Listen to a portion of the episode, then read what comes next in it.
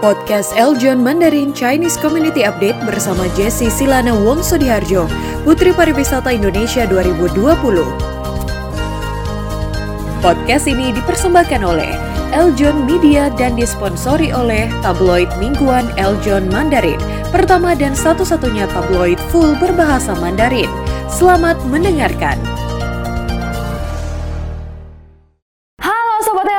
Kembali lagi di Chinese Community Update bersama dengan saya Jessie Silana Wongso di Harjo. Tadi di segmen pertama udah ada berita-berita mengenai komunitas Tionghoa yang Indonesia, lalu juga sudah mengenal sejarah peranakan Tionghoa di Indonesia itu seperti apa. Nah, kira-kira di segmen kedua ini apa? Nah, pastinya kalau kalian ngikutin dari awal ya pasti udah tahu. Tadi Jessie udah ngomong nih, uh, Jessie pasti akan memberitahukan apa itu dan siapa peranakan Tionghoa itu. Peranakan peranakan ini kata yang sudah sering kita dengar ya di masyarakat biasa dibedakan antara peranakan dan totok itu peranakan adalah uh, mereka yang diasosiasikan dengan orang Tionghoa yang lahir di sini berorientasi pada budaya setempat dan lain sebagainya jadi siapa sebetulnya peranakan itu? Ternyata istilah peranakan ini mengalami perubahan ya dari zaman ke zaman. Definisinya itu tidak sama dari satu zaman ke zaman yang lain.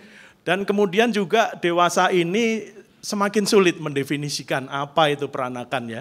Itu kebetulan foto kakek saya, dia seorang Tionghoa yang sangat dipengaruhi budaya barat. Peranakan pada awal mulanya dipakai untuk mereka orang Tionghoa yang beragama Islam. Itu istilah dari kira-kira abad 16 sampai kira-kira awal abad 19 ya. Jadi dulu peranakan ini adalah orang-orang Tionghoa yang beragama Islam dan di dalam sensus penduduk yang dilakukan oleh Belanda saat itu dibedakan peranakan dengan Sinesen. Sinesen adalah orang-orang Tionghoa yang masih mempertahankan ketionghoaannya, sedangkan peranakan di dalam sensus hingga awal abad 19 itu mengacu kepada mereka yang beragama Islam. Jumlah mereka ini cukup banyak, misalnya di Batavia, di Makassar, dan di beberapa tempat lainnya seperti di Madura. Uh, jumlah yang cukup signifikan ini akhirnya membuat kepala, Belanda mengangkat kepala-kepala orang Tionghoa ini menurut golongan masyarakat yang cukup banyak waktu itu. Untuk orang Tionghoa Sinesen itu diangkat kapiten Tionghoa. Di kota-kota besar selain ada kapiten ada mayor ya, misalnya di Batavia kita kenal Ko Kim An, kemudian di Semarang ada Bebio Chuan dan lain sebagainya. Tapi di kota-kota kecil itu hanya uh, letnan atau juga di kota yang lebih besar lagi kapiten. Di dalam masyarakat Indonesia yang plural ini, jumlah orang Tionghoa peranakan lama-lama semakin habis, jadi akhirnya mereka tidak dipisahkan dalam birokrasi kolonial lagi. Mereka terserap kepada masyarakat mayoritas dan menjadi muslim, menjadi pribumi. Seperti kita ketahui, masyarakat kolonial itu disegregasikan seperti piramida penduduk ya. Kita lihat di sana tentu saja di paling puncak piramida itu paling kecil itu adalah golongan Eropa. Tapi kita baca di dalam literatur, Belanda itu tidak konsisten karena orang Jepang yang kulitnya kuning, bermata sipit juga dikategorikan ke dalam golongan Eropa. Mengapa? Karena mereka sukses dengan eh, restorasi Meiji, bisa mengalahkan gurunya yaitu Tiongkok, dan lebih hebat lagi mengalahkan Rusia. Jadi orang kulit putih pun bisa dikalahkan oleh eh, orang Asia. Kemudian di layer paling bawah atau lapisan paling bawah itu tentu saja golongan bumi putra ya. Nah mereka yang bukan bumi putra, bukan Eropa itu diklasifikasikan timur asing oleh Belanda. Di situ ada golongan Arab, ada orang Tionghoa dan orang India. Tapi Belanda itu tidak konsisten karena apa? Orang Tionghoa, orang Arab, orang India itu sudah lebih dulu datang ke negeri yang kita kenal dengan nama Nusantara, negeri di bawah angin kok mereka enak saja menyebut timur asing. Lah Belandanya emang siapa? Barat asing kan, tapi justru yang diasing-asingkan itu golongan timurnya. Itu kan tidak konsisten dan menunjukkan diskriminasi dari penguasa. Nah ketiga susunan penduduk ini yang akhirnya dilembagakan, diperkuat, jadi masing-masing golongan itu susah sekali untuk masuk ke golongan lain atau malah turun, tapi mulai awal abad 20 uh, untuk golongan Tionghoa mulai ada mereka-mereka yang disebut pelompat pagar ya, yang mau bergabung dengan kaum nasionalis Indonesia untuk mendirikan negara Indonesia. Next. Nah, untuk orang Tionghoa sendiri dari golongan timur asing juga mampu untuk naik kelas menjadi orang Eropa. Di sana ada dua macam. Yang pertama adalah gelijkgesteld, ya itu haknya dipersamakan. Tapi kok David selalu mengkritik itu orang gelijkgesteld itu Belanda tunpoa katanya, hanya satu setengah ya. Karena apa satu setengah? Surat pernyataan untuk menjadi dipersamakan kedudukannya itu di atas meterai satu setengah gulden. Jadi itu tunpoa. Tapi juga yang lebih hebat lagi, mereka yang sangat-sangat-sangat spesial, itu yang disebut orang yang beshaf ya, yang sangat civilized, itu bisa masuk ke dalam kategori naturalisasi. Naturalisasi itu lebih dari dipersamakan haknya, tapi dia menjadi Belanda. Itu ada misalnya dari keluarga uh, Nyonya Dr. Yap Hong Chun, itu adalah orang Tionghoa naturalisasi. Hampir sama dengan sekarang atlet-atlet olahraga banyak yang berasal dari naturalisasi zaman dulu tidak mudah untuk menjadi naturalisasi. Next. Mulai abad 19 itu definisi peranakan itu semakin berkembang. Mereka yang muslim semakin habis, semakin membaur dengan golongan mayoritas seperti di Madura itu jejak-jejaknya masih ada tapi sudah sangat sulit dibedakan. Definisi itu mengacu pada mereka yang lahir ke Indonesia. Nah, kemudian memasuki awal abad 20 hingga kira-kira awal dekade 60-an ini semakin kompleks lagi ya. Karena peranakan ini mulai terbagi-bagi. Mereka yang berorientasi kepada budaya lokal, ke Tiongkok, atau ke Belanda. Itu sesuai dengan uh, munculnya kelompok-kelompok politik di kalangan peranakan Tionghoa. Kita lihat di situ ada foto seorang Tionghoa yang masih memakai tauchang atau kucir dari dinasti Manchu dan di sebelah kanan adalah mereka yang termasuk kaum muda, itu sudah memotong kucirnya. Next. Bagaimana posisi peranakan Tionghoa di dalam uh, sejarah? Next. Para perantau yang datang dari Tiongkok itu pada awalnya tidak mudah ya untuk datang ke Indonesia. Data yang saya dapatkan di tahun 1850-an, pertengahan abad 19, itu memakan waktu sampai tiga bulan untuk mencapai Indonesia. Dan yang lebih penting, kira-kira mulai tahun 1711 itu secara resmi dinasti Manchu di Tiongkok itu melarang orang Tionghoa untuk melakukan migrasi ya ke seberang lautan, walaupun larangan ini tidak betul-betul dipatuhi karena banyak sekali orang Tionghoa yang masih datang. Misalnya kakek moyang saya, dia datang 1798 ke Semarang aturan itu ternyata officially baru dicabut pada tahun 1893 bulan September. Nah, walaupun sudah mulai banyak orang yang berdatangan ke Indonesia sebelum tahun itu, namun dengan dicabutnya larangan ini secara resmi, semakin banyaklah imigran-imigran dari Tiongkok yang datang ke Indonesia. Apalagi saat itu Belanda juga membuka pasar Hindia, Hindia Belanda untuk modalnya ya, terutama Eh, mereka membutuhkan kuli-kuli untuk perkebunan tembakau seperti di Sumatera Utara dan lain sebagainya. Semakin banyaklah orang Tionghoa masuk dan juga di abad 20 ketika Jepang mulai menduduki Tiongkok, semakin banyak juga orang-orang Tionghoa yang datang dari Tiongkok ke Indonesia. Ini adalah contoh tiket kapal waktu itu perjalanan banyak dilayani oleh maskapai Belanda namanya YCYL, Java eh, China Japan Line. Ya, itu banyak sekali uh, datanya cukup menarik. Next. Apa kata orang Tiongkok sendiri mengenai orang-orang peranakan? Ada satu buku, beruntung sekali, sudah diterjemahkan ke dalam bahasa Inggris, Anda bisa download di internet. Ini dari seorang guru yang waktu itu mengajar di Purwokerto.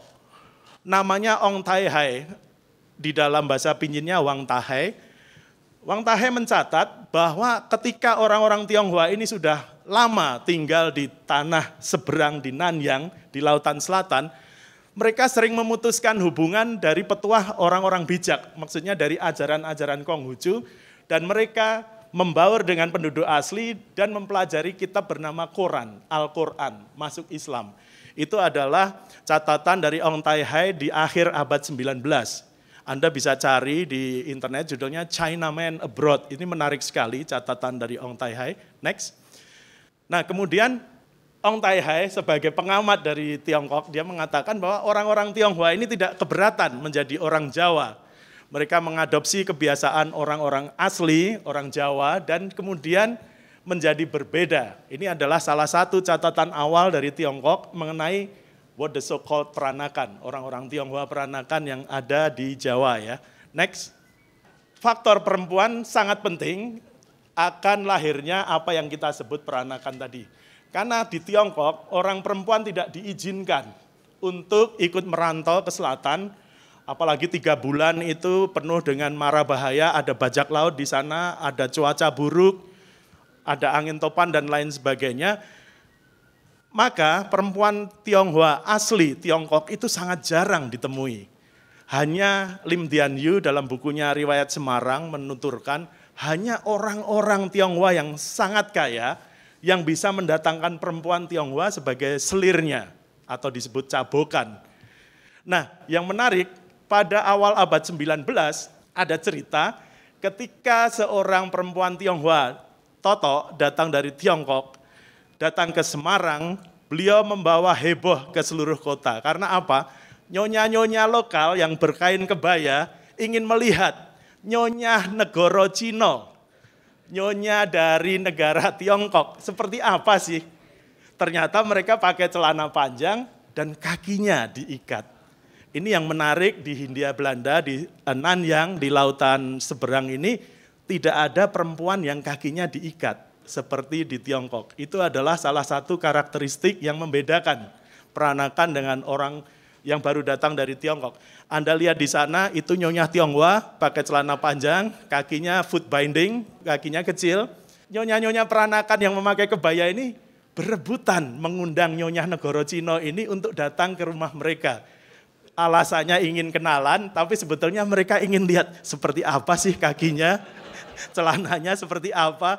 Dan yang lucu lagi, ketika Nyonya Nyegoro Cino ini pulang, Nyonya-nyonya memberikan angpo, terima kasih. Jadi lumayan ya, bisa pulang bawa uang.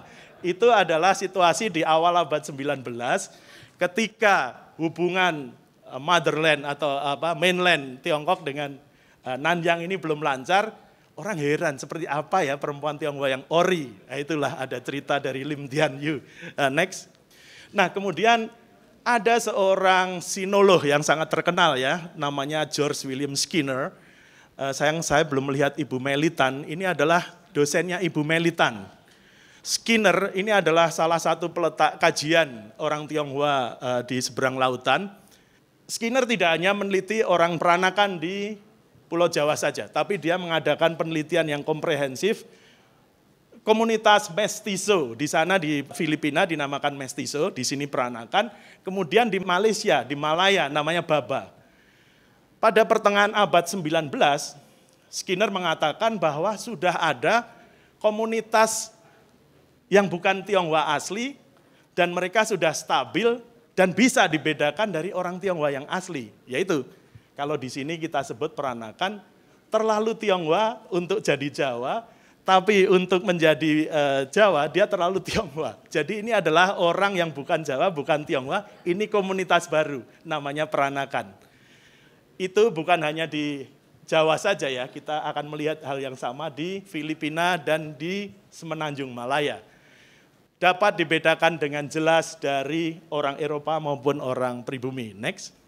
Yang menarik adalah saya mempelajari Volkstelling yang paling lengkap itu sensus penduduk buatan Hindia Belanda. Ternyata angka perkawinan campuran tertinggi di seluruh Indonesia adalah di Forsten London atau daerah-daerah kerajaan yaitu di Yogyakarta yang dan Surakarta. Bila rata-rata untuk Pulau Jawa itu hanya 1,9 persen, di Yogyakarta itu bisa 9,3 persen.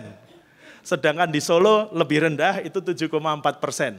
Jadi kalau Anda peranakan dari Jogja bisa dipastikan persentase darah Anda tercampur lebih besar dari rekan-rekan peranakan dari tempat lain ya. Next. Ini adalah contoh foto saya dapatkan dari buku seorang peneliti Belanda. Ini seorang priayi Jawa yang memiliki selir perempuan Tionghoa. Kita lihat anaknya sebagian berwajah Jawa dan anak laki-lakinya sipit-sipit. Berwajah Tionghoa ya, di sebelah kanan itu kita lihat. Dan menariknya juga gaya rambutnya pun berbau oriental ya. Kita lihat ini sungguh foto yang langka, silang budaya Jawa dan Tionghoa. Next. Seorang wartawan senior yang Denny Lombard mengatakan cukup kritis terhadap orang Tionghoa, namanya Parada Harahap. Beliau juga salah satu founding father Indonesia. Ketika mengadakan perjalanan keliling Jawa di tahun 1940, mengamati dan menemukan hal yang menarik ketika dia keliling kota-kota di Jawa Tengah, beliau mengatakan bahwa peranakan itu sebetulnya orang Jawa, tapi orang Jawa yang bermata sipit. Karena apa? Kita lihat orang Tionghoa, laki-laki dan perempuan yang hidup dan bergaul dengan orang Indonesia tidak ada perbedaan di antara mereka. Segala sesuatu diucapkan dengan bahasa Jawa. Bahkan di antara sesama Tionghoa sendiri, bahasa Jawa lah yang menjadi bahasa sehari-hari. Itu pengamatan seorang wartawan senior bernama Parada Harahap. Next. Percakapan antara orang Jawa dengan Tionghoa dilakukan oleh orang Tionghoa dengan bahasa yang sopan, tidak meninggikan diri. Maka dalam pengamatan Parada, peranakan di Jawa Tengah itu orang Jawa, orang Jawa yang bermata sipit. Ya, next Bu. Dari keluarga-keluarga yang sudah cukup established atau apa ya, terah ya kalau bahasa Jawanya. Ternyata saya temukan ada keluarga Kolopaking. Kolopaking itu dari Banyumas, ternyata di dalam keluarga Kolopaking ada juga orang-orang Tionghoa. Salah satunya yang terkenal adalah Profesor Singgih Gunarsa ya, psikolog olahraga, itu beliau masih dari Terah Kolopaking. Nah kemudian yang di sebelah kanan itu ada keluarga Ganpeng. Ganpeng ini keluarganya menarik karena terpecah, yang satu menjadi Tionghoa, yang satu menjadi Islam, dan yang Islam ini menariknya banyak bercampur dengan Arab. Perkawinan campuran di kalangan Tionghoa dan Arab itu juga banyak di dalam sejarah Jawa, seperti misalnya di dalam keluarga Ganpeng. Jadi kalau keluarga Ganpeng ini reuni itu menarik sekali karena di sana ada yang hidungnya mancung, ada yang matanya sipit, ada yang makan ini, ada yang makan itu, itu berkumpul. Jadi sebetulnya keindonesiaan kita itu sudah uh, terjalin dari berabad silam. Next. Nah, ini adalah contoh dari Yogyakarta. Ini adalah foto dari Raden Ayu Kumaraningrum. Beliau sebetulnya seorang putri peranakan dari keluarga B yang diperistri oleh putra mahkota Yogyakarta. Namun sayang sekali putra mahkota Pangeran Adipati Anom ini meninggal muda. Jadi beliau tidak bisa menjadi permaisuri ya karena suaminya sudah meninggal. Next. Nah, kemudian juga ada nama kapiten terakhir di Yogyakarta, Lingoan. Itu adalah seorang perajin batik yang sangat terkemuka. Ternyata salah satu istrinya itu adalah pemberian dari Sultan Hamengkubuwono itu ada fotonya, istrinya kecil, makanya lingoan duduk kali ya supaya tidak terlalu apa selisih tinggi badannya. Nah ini adalah Raden Nganten Sumiah dan mereka juga memiliki putra dari apa perkawinan mereka. Sampai sekarang keluarga ini masih dihormati di Yogyakarta. Next. Nah ini adalah contoh orang-orang Tionghoa yang masih memiliki darah keturunan dari keraton Yogyakarta di Ningrat bisa mengurus identitas mereka ke tepas tepas darah dalam ya di Yogyakarta. Ini misalnya ada contoh di situ ada bisa lihat orang Tionghoa ini masih keturunan Sultan Hamengkubuwono ketiga. Dan ini adalah dokumen resmi yang dikeluarkan oleh Keraton Yogyakarta. Next. Nah kemudian komunitas-komunitas peranakan ini ternyata bukan hanya di Yogyakarta saja. Ini saya suka sekali foto ini di Yogyakarta setiap tahun ada festival Pehjun. Anda bisa lihat di situ silang budayanya kental sekali. Ada barongsai tapi ada tumpengan, ada sesajen Jawa. Ini kan silang budaya. Di Tiongkok mana ada e, barongsai pakai sesajen tumpeng itu kan tidak ada. Tapi ini hanya ada di Yogyakarta itu di pantai Parangtritis.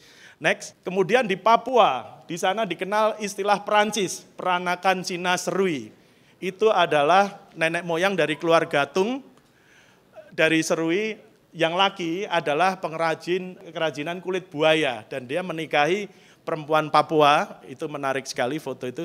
Kemudian juga di Serui pun mereka juga ada orang Papua di sana, keturunan dari orang-orang Tionghoa. Next.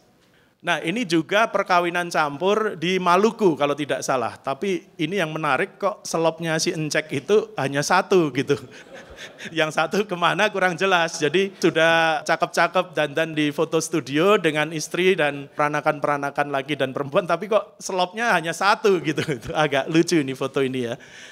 Nah kawan saya fotografer namanya Ferry Latif. Dia akan membuat buku bertema orang Cina di Timor kita lihat wajah-wajah peranakan yang sudah bergenerasi di sana.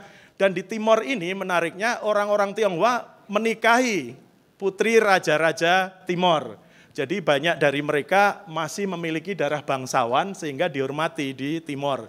Dan yang menariknya, temuan dari eh, rekan saya Ferry dan Agni Malagina, di Timor mereka tidak suka kata Tionghoa, mereka suka kata Cina.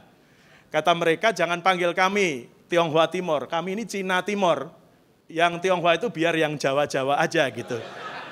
Nah, temuan seperti ini saya rasa sangat menarik karena selama ini bahkan para peneliti pun sangat Jawa sentris ya. Kita terpaku apa yang ada di Jawa, padahal kita mestinya juga uh, mendengarkan temuan-temuan dari luar Jawa seperti ini. Kita kan di sini agak sensi ya, sebagian mungkin kalau kata Cina kita kurang suka. Tapi ternyata di Indonesia Timur mereka malah milih dipanggil Cina. Nah, diaspora Indonesia ada di mana-mana, ke semua benua mereka ada, Anda bisa lihat. Uh, next. Nah, kemudian identitas itu berubah dari zaman ke zaman ya. Ketika Tanjin Sing dari Jogja yang terkenal itu, dia diejek Cina Wurung, Jawa Tanggung, Londo Durung. Tionghoa sudah bukan, Jawa ya tanggung, tapi Belanda juga bukan. Ini abad 19. Next. Nah, peranakan Tionghoa juga mengalami pergantian zaman itu juga menyusahkan identitas mereka. Anda bisa lihat saya menemukan dokumen menarik mengenai rapor sekolah ya. Ini ada perempuan namanya Ong Hong Gyok. Nama Belandanya adalah Mari Ong karena waktu itu kalau sekolah Belanda diberi nama Belanda. Anda lihat, ini tahun 1930 namanya diberi nama Mari. Dia hanya belajar bahasa asing, bahasa Belanda di situ. Next. Nah, ketika tahun 1946 setelah Jepang kalah, kemudian memasuki masa revolusi, Mariong namanya menjadi nama Tionghoa. Anda lihat di sana, namanya ditulis dalam huruf kanji, sudah bukan Mariong lagi, tapi namanya adalah Ong Hok Nio, nama asli lahir dia. Karena apa? Semua yang berbau barat sudah dihilangkan, tapi yang menarik, di sana dia belajar bahasa Mandarin, bahasa Indonesia, bahasa Inggris yang sebelumnya tidak pernah dipelajari, juga dua bahasa asing tapi bukan bahasa Belanda. Ini adalah culture shock yang mungkin sangat berat ya untuk peranakan yang berganti identitas seperti ini. Next. Ah, ini adalah self assessment atau penilaian identitas dari Ui Hongkian yang menyatakan dia bangga memiliki identitas three in one ya, budaya Tionghoa, Indonesia, Jawa dan Belanda uh, identitas yang membuat saya menjadi peranakan. Next, campuran unik Tionghoa, Jawa, dan budaya itu membentuk saya seperti sekarang. Justru itu suatu keuntungan. Three in one, Anda bedakan. Tadi Tanjin Sing, tadi dihina Cina Wurung, Jawa Durung, Belanda Tanggung. Tapi justru di abad 20 ini Ui Hongkian mengatakan itu adalah keuntungan memiliki triple identity. Next. Nah kemudian saya kutip penutupnya dari suhu Pak Ariel, siapa peranakan dewasa ini? Agak susah memang didefinisikan. Uh, saya setuju sekali dengan apa yang dikutip uh, saya kutip dari Pak Ariel di buku ini. Warga Tionghoa memiliki corak bahasa yang khas, percampuran dari semua yang terjadi. Namun jumlah mereka ini semakin punah yang menarik kepunahan budaya tersebut setengah abad terakhir semakin gencarnya hibridisasi identitas pada lingkup global. Jadi dewasa ini semua orang di mana pun semakin menjadi peranakan. Kita semua ini peranakan sekarang ini karena Anda bisa suka K-pop, Anda bisa suka gamelan Jawa, Anda suka hip hop, tapi Anda juga suka keroncong. Kita semua peranakan jadi jangan mengklaim saya paling murni budayanya dan merendahkan uh, pihak yang lain. Dengan ini saya akhiri pembicaraan saya. Terima kasih.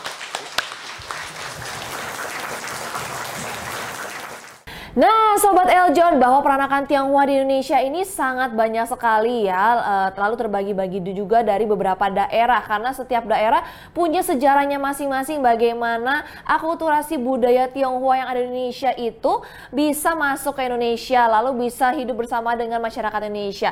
Nah, oleh karena itu mungkin para Sobat Eljon juga punya cerita-cerita yang menarik ya, kalian juga nanti bisa nanti di-sharing juga ke uh, Eljon TV atau ke Eljon Media juga. Nah, oleh karena itu, tidak terasa Jesse sudah menemani para Sobat Eljon selama kurang lebih satu jam. Saya Jesse Silana Wongso Diharjo, pamit undur diri. Sampai jumpa di Chinese Community Update berikutnya. Dadah! Sahabat Eljon, baru saja Anda menonton program Chinese Community Update dari Eljon TV. Kirimkan kegiatan Anda di daerah yang akan dipublikasi. Silahkan kirim foto, narasi, atau video ke email mandarin.eljon@gmail.com. Kegiatan dan foto atau video yang lolos seleksi oleh tim redaksi Eljon TV akan kami tayangkan di program Chinese Community Update akan datang. Sahabat Eljon, sampai bertemu besok di jam yang sama dalam program Chinese Community Update.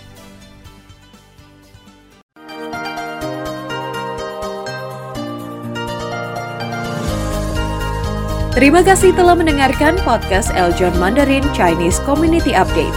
Persembahan dari Eljon Media dan disponsori oleh tabloid mingguan Eljon Mandarin. Pertama dan satu-satunya tabloid full berbahasa Mandarin. Jangan lupa follow podcast Eljon Mandarin di Spotify.